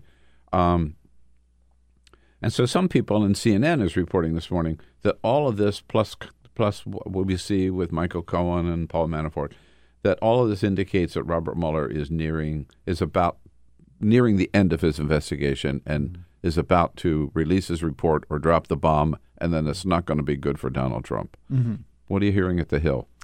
It's clear that that is a possibility. There's clearly an, an intensification of Mueller's activities going on. It will be very interesting to see what documents are filed in the Michael Flynn case if those do indeed Mhm. come out today, because um, Mueller has specialised in in what lawyers talk about talk uh, or say as talking indictments. In other words, indictments that tell a story rather than merely Right. are uh, you know just specifically on the criminal charges. Each time he sort of takes another peel off the onion, you know. Of, exactly. Right? Exactly. Yeah. And we learn more. And we also are reminded that Mueller has, at every step of the way, known more than people have thought he knew. There have been very few leaks from the Mueller side of all of this. Now, the flip side of all of that is the lack of leaks makes it difficult to really discern whether he's at the end of his investigation or not. He could try to wrap up some elements of it and, and continue others. But clearly, there is this ramping up of activity. And I think that's one of the reasons why we're seeing such an angry uh, reaction from the president right now. Right. And the president, um, it, it could be, and one has uh, has sort of reported that this is actually happening, or or suggested is happening, that with the new acting attorney general, Matt Whitaker, who's very loyal to Donald Trump and pretty critical, has been in the past of Robert Mueller, that Trump may know exactly what's going on with Robert Mueller thanks to Mike Matt Whitaker. So Yeah, maybe yeah. again that is triggering some of his angry tweets. Yeah, and it certainly seems as if these angry tweets commenced a couple of days in advance before some of these things became public, like the Michael Cohen deal, for example, Mhm. specifically with Mueller. Trump had seemed, frankly, quite unhinged for a couple of days before that, but we just put that down to his general propensity for anger and public raging. Yeah. Uh, and then that that uh, moved into a different narrative, I think, when the Cohen stuff came out. You know, the, I mean, the, this thing with Whitaker, though, I mean, it really is. It does feel like uh, the biggest test of our Constitution yet. I- In, in uh, two years, that's been filled with several tests for the Constitution. I mean, this guy was not confirmed. Senators never got a chance to look at him. He's got some very shady stuff in his background. I mean, extremely shady stuff in his background. And now you have someone who is a direct channel between the Robert Mueller investigation and the President of the United States, who has said he is 100% loyal to Donald Trump and thinks that the Mueller investigation is a witch hunt. Yep. And so, what what are we doing here? What's going to happen next? Yeah. know, and, and the other thing I think and on he's that, Mueller's boss. Uh, yeah, yeah, yeah. Right. And, and and the thing is that it doesn't necessarily have to be uh, Whitaker ending the investigation because a that that investigation seems to be well advanced and b that would Yeah. create a clear constitutional crisis. But he cl- could, as I understand it, circumscribe the areas that Mueller could Yeah. look at And or he- determine what's to be done with his report. He suggested that. He Right. said the things the AG could do. Right. He could cut the funding. Right. He could fire him. Right. He could curtail, I should say, limit uh, the extent of the investigation. I think we also have to just to state for the record too that every time any of us speculate about what what Robert Mueller is up to, Mm. we're all just in a sense spinning wheels because Robert Mueller, nobody really knows what Robert Mueller is up to. He's been so good Yeah. at keeping a tight ship. No, So- absolutely, and I think that point is worth emphasizing for sure. because he's, as I say, he's the only man in Washington who can keep a secret. Right. Yeah. Um, I, I did want to touch on uh, yesterday. I uh, uh, I walked down to the Capitol to watch the arrival of, of the of the Bush family and the hearse bearing the body of uh, former President uh, President Bu- former President Bush. Um, the one thing that we do in this country um, extraordinarily well are uh, the honor our leaders and our, our military leaders, particularly the, the, the ceremony yesterday there um, was very very moving, um, and watching them carry that casket up the up the steps. It was uh, the, the Speaker of the House spoke, and the Vice President Michael Pence Mike Pence spoke about um, uh, President President Bush. President Bush was a great leader who made a great difference in the life of this nation. But he was also just a good man. Um, so I, I wanted to to, to uh, play that just to point out that it's it, it's we know when former pres I mean when former first lady Barbara Bush died, um, Donald Trump was not invited to the funeral. Mm. Uh, apparently, this time there was a truce called between the Bush family and the White House because they knew that President Bush was was not going to last out the year, Mm. right? Uh, and so, as I understand it, they got in touch with the White House and said, "Okay, we don't want any politics as part of this. The president will be welcome at the funeral. He will not speak, but everybody just sort of pretend we like each other for Mm. a few days, right?" Th- uh, that's my understanding. I mean, it clearly there is a lot of uh, enmity between the Bush family and Donald Trump, largely pertaining to Jeb Bush, of course, who was famously derided as low energy and treated very dismissively by Trump whenever they were Mhm. contesting uh, the Republican nomination. But it's only relatively recently that President Trump seemed to uh, mock the thousand points of light uh, Yes. Yes. phrase Yes. that was famously associated with the now uh, late um, President H.W. Bush. So you know that, that those tensions have clearly festered in, in, for quite a long time. But they agreed. Everybody agreed to just Mm. sort of put it behind them Mm. for a couple of days. Right, exactly. Right. Uh, and um, the president was not there yesterday when the uh, at the arrival of the coffin. The vice president was. Obviously, we just heard him and and the entire House and Senate, I believe, Mm. um, members of the president's family. Um, but the president and the first lady came over last night about eight o'clock to to uh, to, to to pay their respects. So so, so in in light of that, uh, the Republicans in the House decided this would be a bad week to shut down the government, Niall. So um, Yes. they decided we'll wait for two weeks to do so.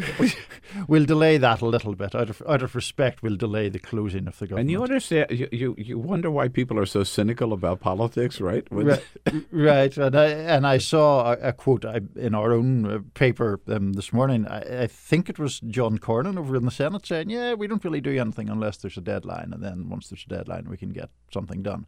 So the expectation is that in another two weeks that there will be some uh, last min- last minute deal done, but uh, nothing's guaranteed in Washington, as we know, and the president continues to make noise about his border wall funding, which I think Right. we're going to talk about later. Yeah, yeah. There was no um, uh, nobody said something like, "No, we decided that really shutting down the government is not a good idea, so Mm. we're just not." No, they said, "No, we just don't want to do it this week out of on, out of respect for President Bush, but we'll do it two weeks from now, right?" Right, Yeah. absolutely. It's, we'll, we'll be back in the same place a couple of weeks And of on. course, if this is the fourteenth, uh, fourth rather, if you add fourteen days, uh, you're talking about December 18, Mm-hmm. which is the week, right? Then we get right into Christmas. That's what they need, right? Mhm. Christmas Eve. Yeah, yeah. What what they need is the the, urgency to get away back to California or Texas or wherever, and then we'll actually get some action. All right. So, um, what is with the Donald Trump said came back from Argentina, bragging about the fact that I made um, a big, great, huge deal with China and averted a trade war. Now it doesn't seem it's quite as solid as that. Even Larry Kudlow yesterday, the president's chief economic advisor, who was there at the table with him in Argentina, in talking to reporters, said, "Well, it's great, but we don't really know any specifics." Here he is. Can't say with specificity, but that's got to be part of the deal. We we know that. No, can't give any uh, no specificity, and he says, "No, this is what's going to happen." But of course, of course, that's just my assumption. Well, they're going to roll back their auto tariffs. I assume they're going to roll them all the way back. We, we, but that's an assumption.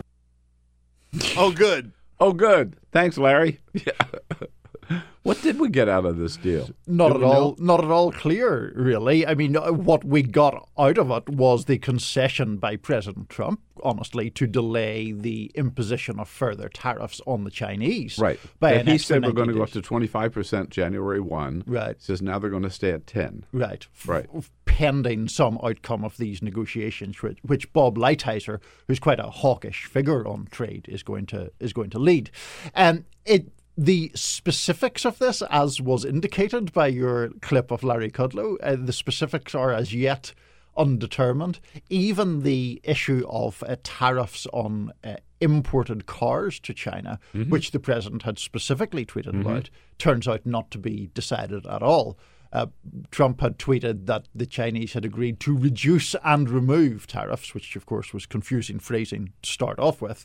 But in that conference call, which uh, I was on and which you just played with Kudlow uh, yesterday, he said, "Well, I, I'm, I believe that commitment has been made," but then offered no specifics as to uh, when that would happen or how much the percentages of tariffs uh, imposed by China on U.S. car imports would be reduced, if at all. Well, it, it reminds me so much of A, Singapore hmm. with Kim Jong un when the president said, We agreed on all of this stuff. Hmm. And we haven't seen really any change. Hmm. I mean, a change in the language that the two leaders speak about each other, but no change in North Korea's nuclear program, so far as we know. It reminds me of Helsinki, where the president said privately that Putin and I talked about all this stuff and all this agreements in Syria and all our we and what really what really happened as a result of that. And now the same thing with this so-called summit in Argentina. Hmm. The president has a way of coming over and declaring victory, right? Art, And- art of the deal, Bill. Art of the deal. I guess it. But what's the deal, right? it's a bit. Uh, what what was that phrase? Where's Also- the beef? also- Where's the beef? Where's the beef? Exactly. That's Yeah. exactly the one I was looking for. It's not at all clear where the where the beef is. You might be looking through your burger for quite a long time here, looking for the beef, because those uh, specifics, those details, the time scales, none of that is clear at all. Kudlow even said during that call yesterday, "Oh, I might I might be wrong, or I, I might be proven wrong over over time." So he was trying to give an optimistic reading, clearly in line with what the president wants him to do, and at the same time saying, yeah, this might not actually happen. And what the Chinese said, hmm. I mean, their summary of what was discussed and what was agreed upon is totally different from, at least certainly doesn't go anywhere near as far as President Trump did. That's right, and that does include very different uh, views on the specifics of it. For example, the US administration has been stressing that China is purportedly willing to address issues of intellectual property rights. The Chinese, to my knowledge, have not said that at all. They that is not something that they have committed to. They've talked, I think, in general terms about trade issues, but uh, intellectual property or IP is one of the big sticking points in U.S.-China trade relations, and there seems a clear uh, difference in how both sides are talking about it. Uh, I want to jump across the pond Mm-hmm. uh, and ask you. What's the latest with Brexit? I mean, How long do you have? Can I bring in some diagrams? I mean, my read of it is just, just, just. Uh, I know no more than what I Yeah, read yeah. And, and watch on the news. Is that Theresa May is going to lose this battle, and they may even have to have another vote. it's very it's very difficult. The math is very difficult for Theresa May. There is going to be a the big vote is a week from today in the House of Commons in uh, in London. That basically is an up or down vote with minor amendments possible on a deal that May has recently negotiated. It appears that there are she's losing too many people on her own side to win that vote.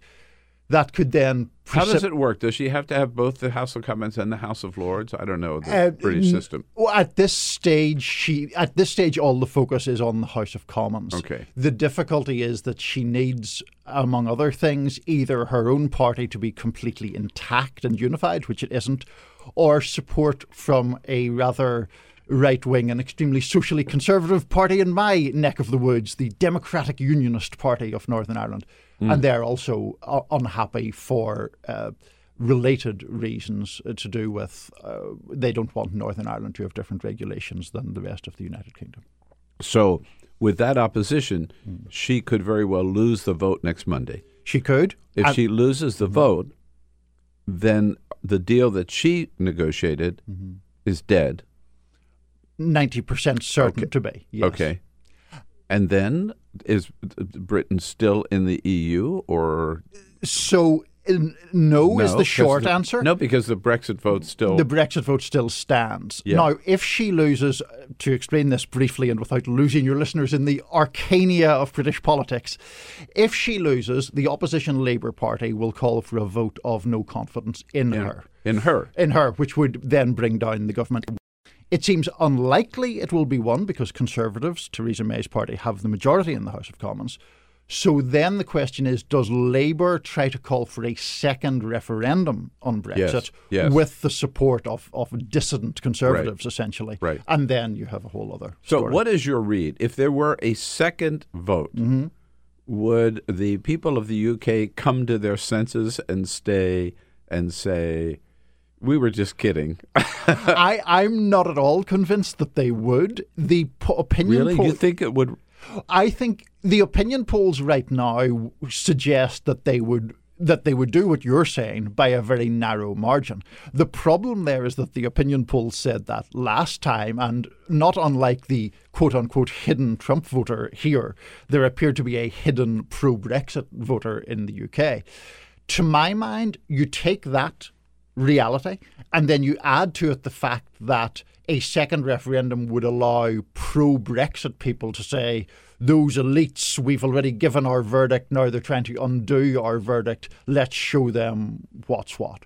And that would be the danger. That's, I mean, there are other complications to this, including the fact that the Labour leader, Jeremy Corbyn, quite a hard left figure by British standards, is quite Eurosceptical himself. There is Euroscepticism on the harder left as well as the right in Britain. Right.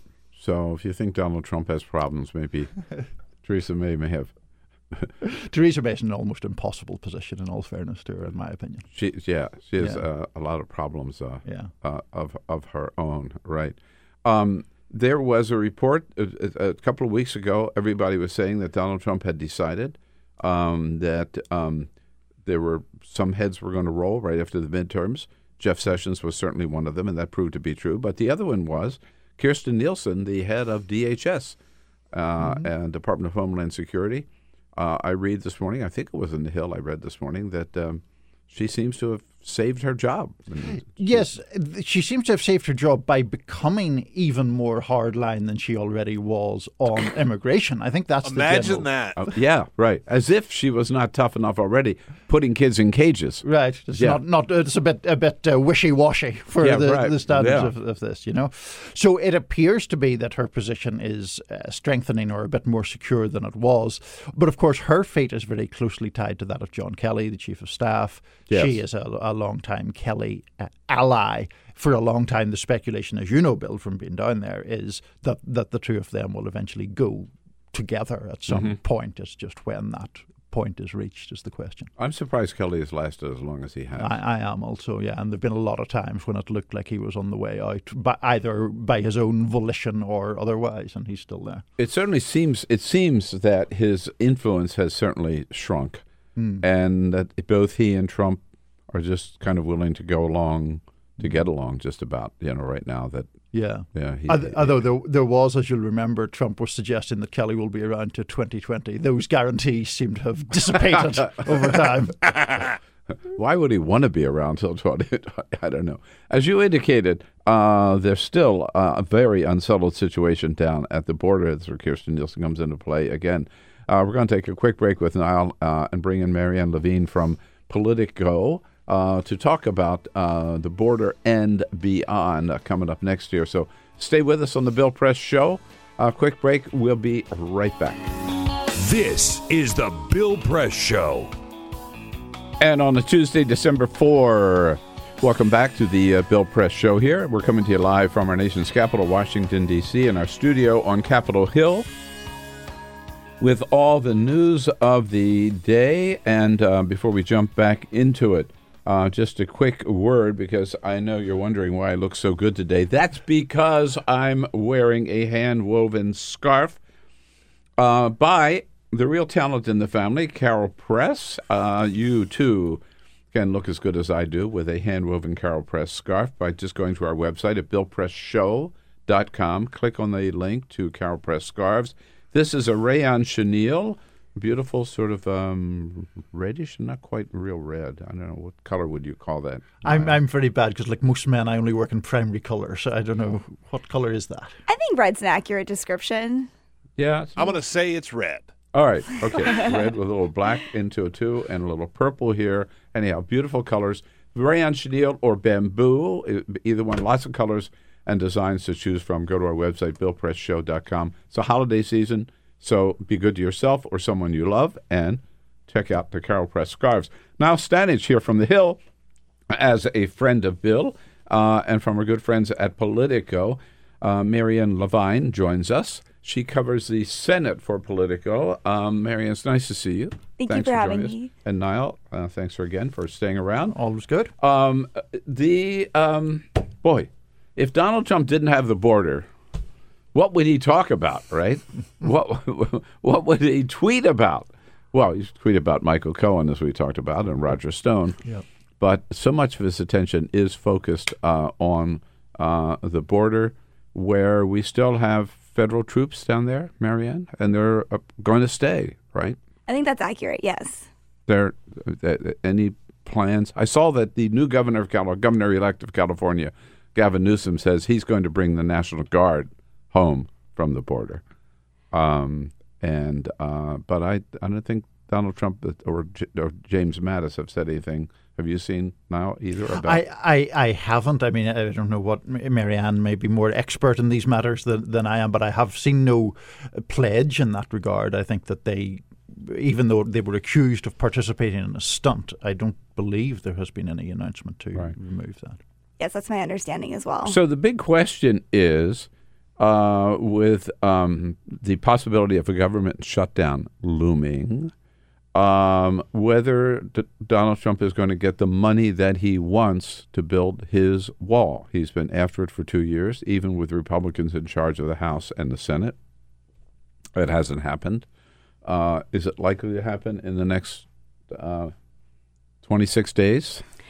It's hard to say. Um, Trump has said that he wants $5 billion for this border wall. Um, Senate Democrats are emphasizing that they're only going to be providing $1.6 billion for border security, which is what the Senate Appropriations Committee has already approved. And they claim that the $1.6 billion is bipartisan, or they say, which is accurate, that the $1.6 billion is already a bipartisan agreement that the Senate has agreed to. But Trump is insisting that he wants more than that. So we'll see what kind of agreement they come to um, by December 21st. But that is the big question as we see whether or not the shutdown actually happens. Well, I'm confused for, for one thing because um, wasn't it twenty five billion dollars that he wanted for the wall? I think he's thrown out a lot of different numbers, but the number right now is five billion that he's he's oh, he's saying. Which would not build the whole wall. No, It's I mean, unclear, and there's a lot of rhetorical games that are going uh, around on whether or not this is a wall, whether or not it's a fence. Democrats are saying that it's 1.6 billion dollars for border security, but if you actually look at the language in the appropriations bill, that uh, the money would fund a fence, which Republicans can call a wall, and Democrats can say is a part of a border security measure. So there's a lot of um, there's a lot of different definitions of what this wall could actually mean. Well, I hate to be a stickler, but there is a difference between a fence and a wall, isn't there? well, you remember there at one stage Trump was talking about a see-through wall, right? So Oh, you could oh, so you could by see so you could make sure that people didn't throw drugs over. So you could see if people threw big bags of drugs over. I think was his point, right? Yeah, but he Uh, also uh, I talked to a friend of mine who was a party of a group of labor leaders who met with the president Ah. about the wall, and he assured them that there was going to be a door in the wall in, the wall, so that the people who picked grapes, he said, could come through. no, he I told them they were stunned by this. The president said, and the wall, the, so the door, and then they would go back, and then they would lock the door. so Problem solved. You seem to be skeptical, Bill. Why? Why is that? problem solved. Uh, he's also talked, I think, at one time about having solar panels on top of the wall. I mean, his uh, every time he talks about the wall, it's like a little different. But it is there is a difference, I think, between a wall and a fence. So it sounds like he's just saying, I know I can't get the whole funding, so give me five billion a year or something like that, maybe. I think the idea is that it'd be five billion over two years, but essentially, Oh. and some Republicans are saying, you know, that's not that big of a difference 1.6, 2.5, or we're talking billions of dollars here. Mm. But that is what he has said is that he wants his $5 billion and that um, the Republicans are going to no- negotiate on that. Well, go ahead. Well, I was just going to say uh, to Marianne's point, it has been a long time, at least to my knowledge, since he has claimed that Mexico is going to pay for the wall. He did continue to claim that for some time after being inaugurated, but that claim seems to have fallen away completely. I mean, ma- many people, of course, saw it as a fairly ridiculous claim in the first place, but he has stopped making it, I- I think. right? I haven't heard that in a year. Yeah. Anyhow, have you? No. So it's just Seems off the table right now. off the table, right? okay. So my question is, Chuck, so Chuck Schumer is saying you got 1.6. That's our final offer, right? That's it. And he's saying borders on border security. On border security, Yeah, right. and he's saying the money's not for a wall; it's for a lot of border security measures that are bipartisan. Why is Chuck Schumer? My question: Why is Chuck Schumer giving them any money at all for the what Donald Trump is going to claim is for his wall? Schumer is essentially um, saying that this process has already been approved by um, the Appropriations Committee. So he's essentially saying, let's look at the process that's already happened. This money, we've already agreed on this, and that's, they've already agreed to this months ago. So that's where he is coming from. Now you have House Democrats who think that Schumer is caving and who um, essentially are, who have sent letters and put out statements saying that Schumer is, um, that they're concerned Schumer is going to cave on the border wall. But his office is essentially arguing that this is a misunderstanding and that he also is not for a wall. But he, but he is online. I mean, on the record as saying the 1.6 billion. He's calling it border security, and his I off- understand. but that's Right. that's what they're saying, um, and that there's a difference between a fence and a wall is essentially what they're arguing. Well, all the Democrat. I mean, are the Democrats lined up to vote for for that much border security?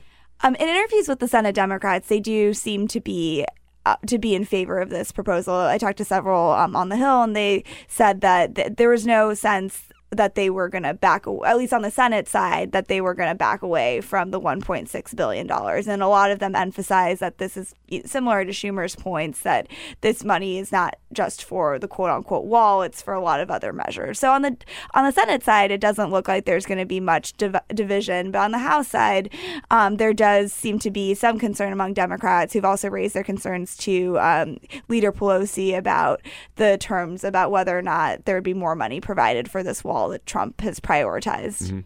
And this need they need 60 votes in the Senate, correct? Correct. This is not reconciliation. No, they need 60 votes. So they they're going to have to have what eight or nine Democrats, Correct. right? Depending on what Mike, depending on Mike, and Mike Pence is always standing by, but they have to get up to Right. fifty nine. And, and just to be um, clear and not to put you on the spot, Marianne, but this is the 1.6 billion. That's just pertaining to the deal that would avert a government shutdown, right? There's no suggestion at this point that could- because obviously the fate of the so-called Dreamers, mm-hmm. DACA recipients is a big part of this picture too. But that won't be that. That's not. The Democrats aren't promising the 1.6 billion in exchange for anything on DACA. It's purely the government shutdown issue, right? That's correct. And I think there's this understanding that if there is going Which to is another reason I think they're giving too much away. Mm. If they're going to give them 1.6 billion, they ought to get something for it. And what better than the Dreamers?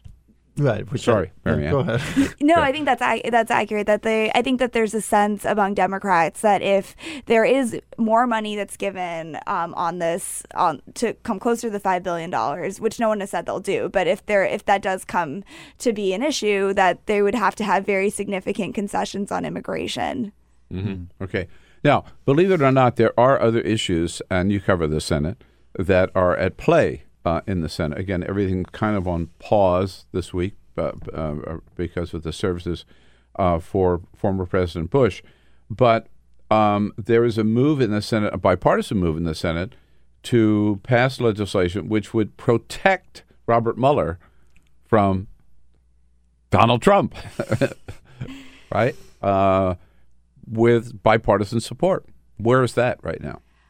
I don't think it's going to be moving anytime soon in the Senate. Um, Mitch, um, Senate Majority Leader McConnell was asked about it um, last week at a press conference, and he essentially said that he didn't really see the point of this bill because uh, he doesn't think that President Trump is going to fire um, Special Counsel Mueller. So I don't think that the likelihood of that, I don't think that we're going to see that bill move forward. But we have seen the effects of um, Flake's proposal. Senator Jeff Flake, who is who has helped introduce this proposal to protect um, Special Counsel Chris Coons of Delaware. Is Correct. That re- right? Yes, correct. Um, and they we've sort of seen this have an impact last week with the nomination of Thomas Farr, who is a judge who, who was not or who was nominated to become a judge in North Carolina and who had come under scrutiny for his voting rights record. And Flake has emphasized that he is not going to move forward on judicial nominees until the Republicans bring up this bill to the floor. And he is actually um, held through on that promise. And so, one of the reasons why Farr's nomination got blocked last week, in addition to many other reasons, is because Senator Flake has stood by this idea that he is not moving forward on judicial nominations until this until McConnell and GOP leadership brings this bill to the floor. Well, uh, uh, now it seems to me that McConnell's uh, argument is a little, I mean, circular reasoning. I, guess. I mean, he's saying, I don't see any need for this bill because I don't think Donald Trump is going to fire Robert Mueller. Mm. The purpose of the bill Mm. is to, if not prevent, at least make it more difficult for the president to fire Robert Mueller. Right. Right. So, Right. It, it is. It is an odd uh, situation. You're saying I. I'm not going to take out an insurance policy because I don't think anything bad's going to happen. Yeah. The purpose of taking out insurance policies is to cover yourself because you know there is the prospect. very well something put. You don't wait until your house is on fire or has burned down Right. before you take out insurance. Right. Which is really where McConnell's logic seems to fall down, right? Be- Yeah, because of right. the reasons you, you said. So that's where I think that, that viewpoint becomes problematic. Republicans have quite f- regularly said some version of that argument, which is, well, it'll it'll all be fine, essentially. But uh, you know, it's not guaranteed that it will all be fine. Well, you so you talk to these people, Marianne. Is there any doubt in your mind, or do you believe that were this bill brought up for a vote in the Senate, just McConnell says, "Okay, we're going to debate it and we're going to vote," would it pass? Senator Flake and Senator Coons claim that they have the votes to pass this. So that's what they're saying. I haven't done my own whip count, but that seems to, I mean, I, I can't imagine that the Democrats would oppose the bill, um, but you'd have to get um, a couple Republicans to sign on. But Coons and Flake do claim that they have the bills and that would pass if it was brought to the, if it were brought to the floor. I I believe them. Uh, by the way, and I haven't done my whip count either, but it, it it's parallel to me of so many members of Congress, Republican and Democrat, have told me that were there an in, a standalone vote on the Dreamers mm-hmm. in the House of mm. Representatives, which Paul Ryan would never allow, that it would pass overwhelmingly, mm. bipartisan vote. Yeah, yeah. The yeah. votes are there, but yeah, it, I mean, the, yeah, it goes to a bigger question, which is the way the, the, the Senate or, or Congress in general operates, right? Where there can be majorities for particular proposals, and for tactical reasons, leaders don't want to put those proposals to a full vote, and that ap- applies both in the case of protections for Mueller and, and DACA. Uh, but this also hits. This is the sweet spot for Mitch McConnell, which is judges, right? I mean, if um, Jeff Flake, by saying I won't vote for any judges unless you bring this bill up, is really hitting McConnell where it hurts the most. Yeah, it creates a lot of a lot of difficulty. I mean, they can still get the judges through without Senator Flake if there's um, because you have Vice President Mike Pence who can break a tie, but he does have leverage, and we saw that with the Farr nomination last week, where if you lose, where these judges who are moving forward, they can't lose any Republican votes now because of Flake's stance on this. Right. Uh, so I wanted to ask you about the Farr nomination because um, my understanding is yeah, Jeff Flake played a role in that, but the but the person who really the fatal blow was Tim Scott of That- South Carolina. Correct. Right.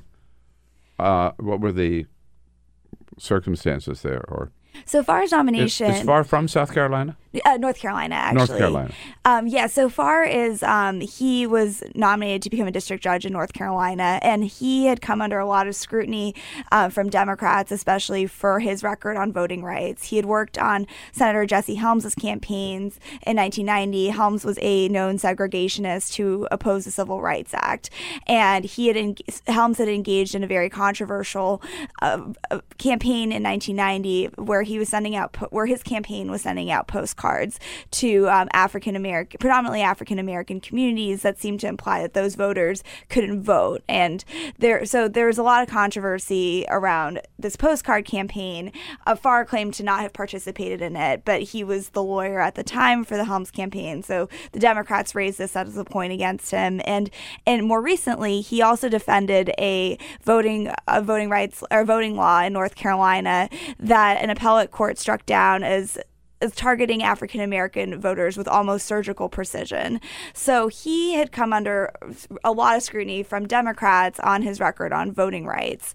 And, um, you know, all eyes were on um, Senator Tim Scott and whether or not he would vote for or whether he would vote for Farr's nomination. And it was really unclear up until the point up until the day the day of the vote. And he cited what he cited as a big reason for his decision was a Justice Department memo um, that interviewed Farr on the on the um, on this postcard campaign um, in the 1990s that the Washington Post obtained, and he said upon reviewing the DOJ memo that convinced him um, in many ways to vote against the Farr nomination.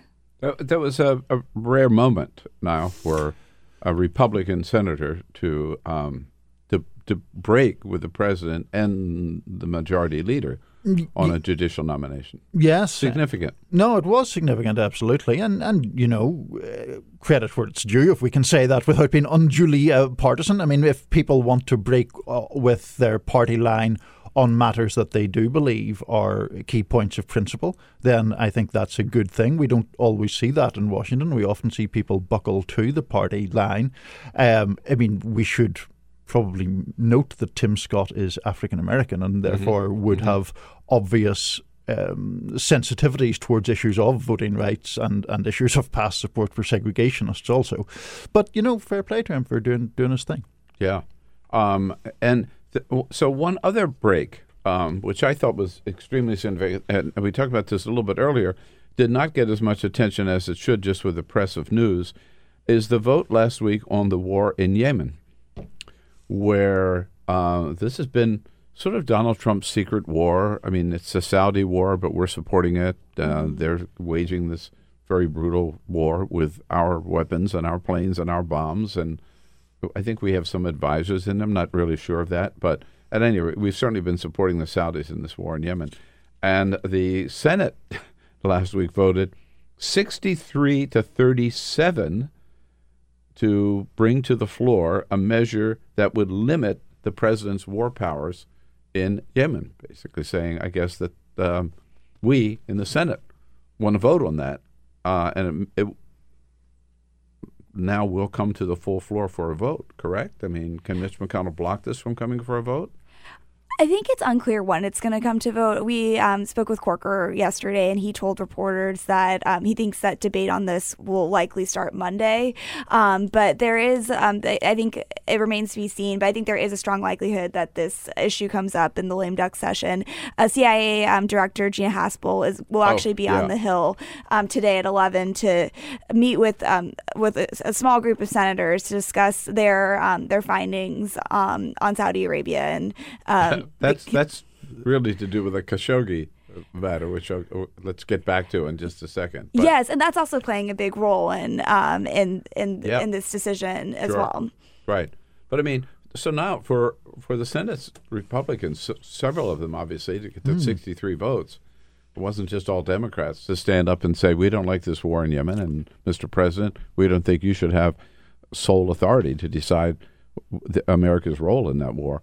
That's huge. Yeah, it is. And it's really interesting the fact that some Republicans, not all, but some, are uh, shifting on Saudi Arabia generally. And, you know, this gets obviously to the Khashoggi matter. Yeah, right. But the, the fact that there are Republicans. That's right. This vote may not, probably would not have happened without the Khashoggi thing. I, I don't think so, because everyone was quite happy to go along fairly quietly with fairly dodgy Saudi Arabian practices on human rights more broadly Yeah. and continue American support for that um, for that nation until the Khashoggi thing happened and it was so brutal and so visceral and had such an impact that I think that has shifted the ground somewhat. hmm So, does this uh, uh, indicate maybe, in light of the midterms, a greater willingness on the part of Senate Republicans looking ahead at 2020 and thinking, hmm, Donald Trump might have helped in a couple of states, but not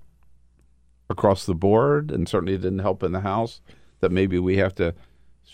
You know, not not just that we don't like the war in Yemen, but also we might have to show put a little distance between ourselves and Donald Trump. What are you hearing from Senate Repu- Republicans?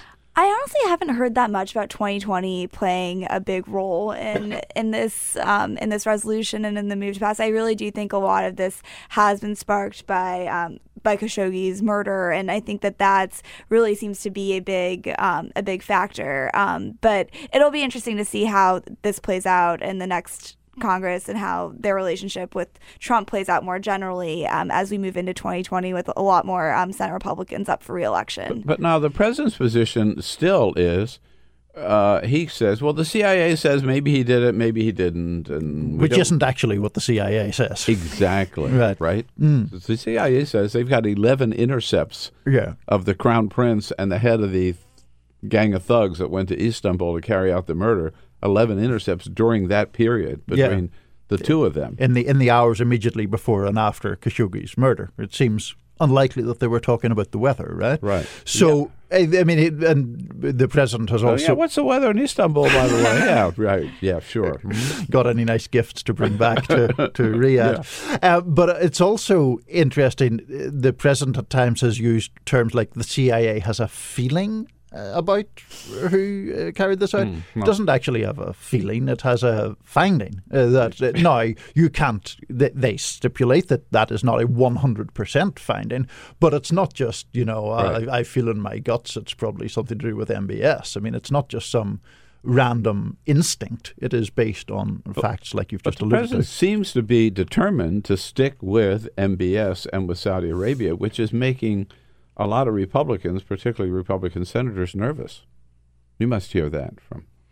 Yeah, I mean, I think I have not, I have not actually heard that much on the on whether or not they're nervous on that end, but um, it does, but it does seem like there is bipartisan support for. It does seem like that you're getting more people in recent months moving towards supporting this who didn't support the resolution before. So I think that there is some sense of moral outrage at what is happening and the desire to move forward on it. Uh, it- that's what it takes, right? Imagine that that's what it takes. But for for for one of our allies to murder a, a top journalist who lived in the United States and the president not to just condemn it, Mm. um, and and to be striking. and to be quite nakedly transactional in his rationale for not condemning it, right? To Mhm. basically say, well, the Saudis have lots of business deals and keep the price of gas down. So there we and, go. and- and they're going to buy lots of our weapons. Mm. Yeah. Um, uh, we'll leave it right there. Uh, Niall, Stanage, so much, so good to see you. Happy holidays if we don't see you again. Oh. Same and to to you. you, Marianne. Thanks for coming in again. Thanks for At having me. Politico.com and thehill.com, you can follow them, and you can follow us, of course, by having a great day and then coming back to see us again tomorrow. This we'll be looking is for the you. Bill Press Show.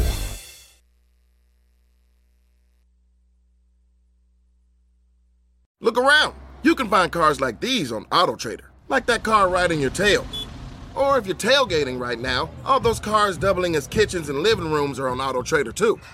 Are you working out and listening to this ad at the same time? Well, multitasking pro, cars like the ones in the gym parking lot are for sale on Auto Trader. New cars, used cars, electric cars, maybe even flying cars. Okay, no flying cars, but as soon as they get invented, they'll be on Auto Trader. Just you wait. AutoTrader.